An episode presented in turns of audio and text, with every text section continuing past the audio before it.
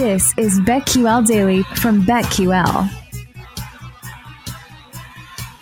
Game that lives online and within a standalone app. The goal is to establish a virtual hitting streak longer than 56 game record. Players choose one to two hitters each day, and if a user goes 57 days in a row with their selected players registering a hit, they win $5.6 million. Since its inception in 2001, no one has won. Beat the Streak, the podcast, leading with the Beat the Streak game. Hosted by 670 The Scores Matt Spiegel, breaks down and brings into context each day's leaderboard and tells a story of hitting in the MLB through the lens of player streaks. Matt will break down hitting headlines from the previous night and offer popular picks for that day's game. We talked to Speegs uh, on yesterday's show, so we had some good stuff there. It's stuff, Nick, that I never thought about with Beat the Streak. Of course, you want the high average, but you also want low on base guys because you, you don't want guys that are going to waste those plate appearances and walk if you're going to play Beat the Streak. You don't want just power. You don't want guys just swinging for the fences every single time. Just get on base. That's all you need uh, yeah, let's find out uh, which guys are going to get a hit. All right, what about lightning bets for today? You have the board wherever you want to go. I know you're going to have some NBA. If you want to mix in NHL, some other stuff that we've done, feel free. I'm sticking with three NBA props, and these props are also up at betql.com, but I will give them away here now because that is the point of the lightning bets here. And I mentioned James Harden, and I mentioned fading James Harden anytime it's just – at this point, it feels like any good game, I'm just going to go, ah, he's probably not going to do it. We're going to go the other way. I'm taking James Harden under 32 and a half points and assists. Just 16 points, 5 of 13 shooting last game. He averaged 19 points a game during the first round. He's no longer a scorer. Now, he is still a facilitator. 9.4 assists in the playoffs. That, that's solid. That's why I told you earlier, like double digit assists, that, that's not out of the realm of possibility. But you just mm-hmm. can't expect big games from Harden anymore. He's disappeared – other than maybe some spots here and there, a first quarter. Like we've seen moments where there have been flashes of the old James Harden. It's just not going to happen. So I like the under 32 and a half points and assists there. DeAndre Ayton, I got over 19 and a half points. I got that at even money yesterday. And the fact that he's averaging 21 a game in the playoffs, but also went 12 of 20, game one, had 25 points it's clear that Dallas doesn't have what they need to be able to stop DeAndre Ayton inside. And he's not afraid to do it. And Phoenix is not afraid to make this more of an old school basketball game in that sense with him, with him playing inside. There's not a lot of big men that can dominate inside anymore. DeAndre Ayton's always had that skill set, and he's showing it in this series. And then one more for that same game tonight as well. Chris Paul to score 20 plus points. I got that at plus 162. He he's. Hmm. Just come uh, like he's been doing this. He's had 19 point quarters twice in the playoffs already. Four of his set, seven playoff games, he's hit this number. It's really not that hard for Chris Paul to get to that point. What he usually does is he gets other guys involved early, and then he finds his way in the third and fourth quarter to really get out there, start scoring, and taking over the game where he needs. I know Devin Booker is going to be playing, and it's not like they're, they're trying to make up his points with Chris Paul. Chris Paul can still go out there and do that. And in fact, he shot 56% from the field in game one. So you're getting efficiency from him. In fact, it's not even just actually not 56% from the field in just game one. His first seven games, he shot 56% from the field. So you're getting efficient Chris Paul on top of all this. So efficiency, 20 plus points is not crazy. So I got Chris Paul at 20 plus points tonight. All right, some good stuff there from Nick Ashooh in for Joe Giglio and Aaron Hawksworth. My name is Joe Ostrowski here on BetQL Daily. And here's what I'm thinking. We'll get to the home run props uh, later on. We always wrap with that. But I'll start with NBA. Luka needs help. He needs a lot of help. So one of those others, I think, coming off the bench that's going to help Luka, and I don't see this one posted everywhere. Uh, Kleber – made threes, one and a half. He made five the other day. We've seen him explode. The volume is still there, attempting eight uh, the uh, in game number one. So I think that's going to continue. He's going to make at least a couple of threes. So I want to see them post this everywhere. Find the best price. You know, I would if it was plus money, I would consider it at two and a half. So I'm curious how some of the other books handle that. So I like Kleber to make some threes tonight on the ice. You just do this. Don't think too much about it Tampa Bay Lightning lose game one. They're an underdog. Take them in game two. I, I'm not saying they're going to get the three-peat, but just take the Lightning tonight. They're going to bounce back. They're not going to give up five goals like they did last time out. I'm not going to play this game, but I think we have an opportunity with the Oilers to play the series. They were a significant favorite coming in, and now it's a pick 'em for them to win the series after falling in game number one. So I'm going to do that as far as the series. So Kleber, Lightning, Oilers in the series, even though they are the Oilers, they could certainly uh, Oiler it up and uh, be, be an exit here in the first round. But that's where I'm going. We'll save the home run and we'll go to Jake Hassan. What are you thinking for Lightning bets, Jake?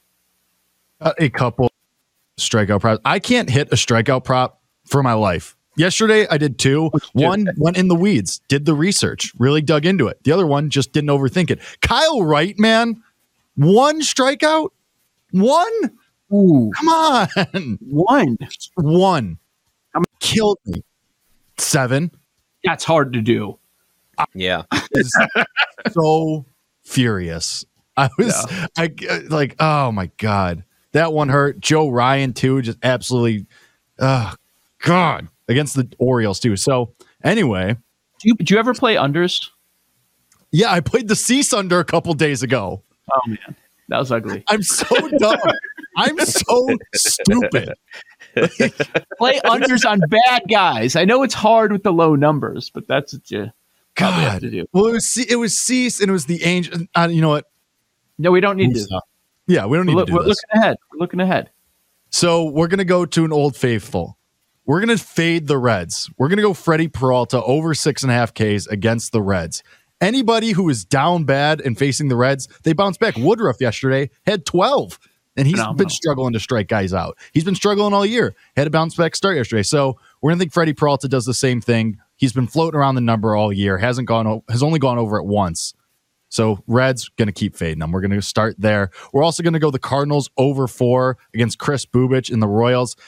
Bubic stinks. Anytime he faces a real offense, he gave up five to Cleveland, five to Seattle, three runs in five innings against the Yankees. He hasn't gone to the sixth inning in any start. The Cardinals almost got shut out yesterday. I think they bounced back today against the Royals. So I'm going to go over four on their team total. They have good history against him, too. Arenado's three for five. Goldie's two for five. O'Neill's one for three with a home run. So Cardinals over four team total. We're gonna go the Yankees over four and a half. Just not going to overthink that. Their history, Joe, you talked about it earlier against Kikuchi, 356 batting average, 644 slugging. He got touched up against Houston his last start. I think that continues. The Yankees I mean, they're just red hot right now. So going to take hmm. their team total over four and a half. I'm going to go Isiah Kiner Falefa, two plus hits, plus 260. He's three for eight, has good history against Kikuchi. I'm going to go the Braves and the Mets, first five, under three and a half. Both the pitchers today, Anderson and Megill, have great history against the other team. Anderson, has great history against Marte. He's 0 for 7. McNeil, he's 0 for 7. Lindor and Alonso are both 1 for 7 against Anderson. Like that, this Braves lineup has only hit 178 against Megill. So first five under three and a half in the Braves and the Mets.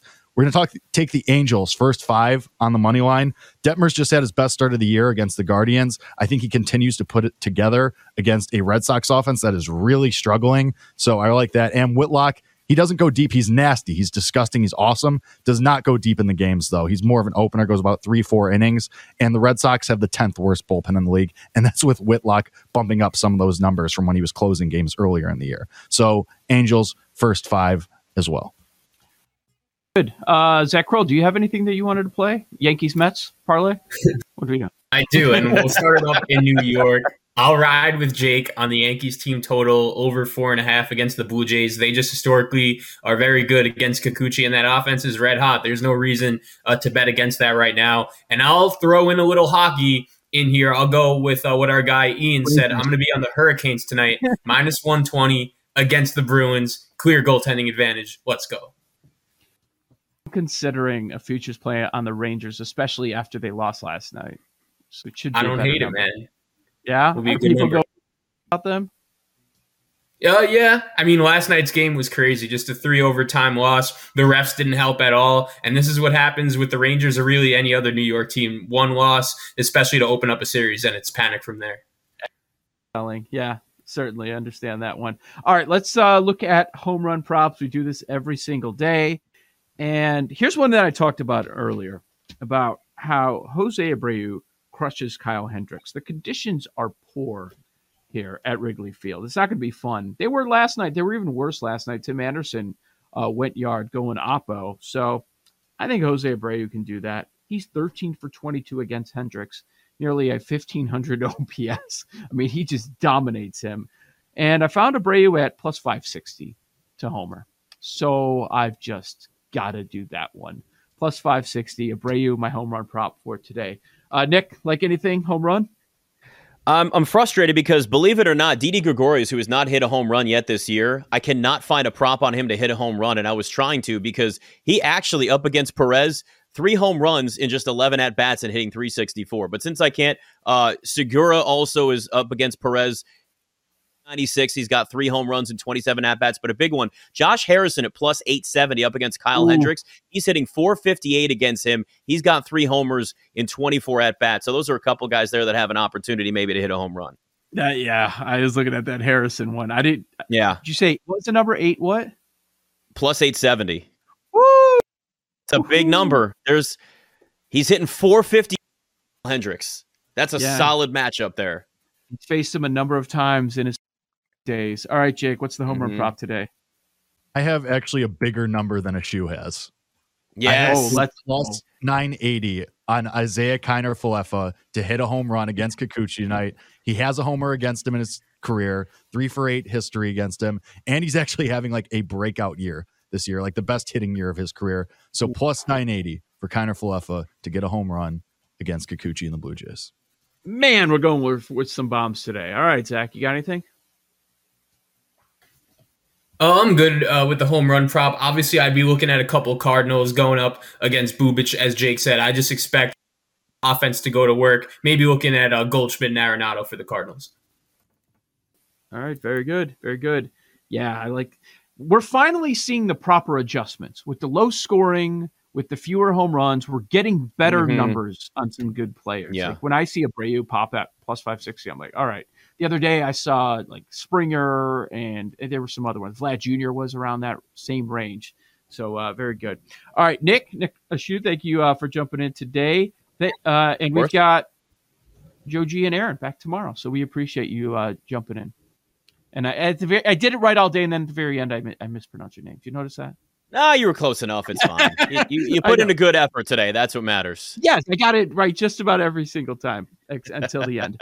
Uh, thanks for watching and listening to BetQL Daily. For those listening, next up is Jim Rome. For those watching on Twitch, stay tuned for the daily tip. Talk to you tomorrow, 9 a.m. Eastern Time, right here on the BetQL Network.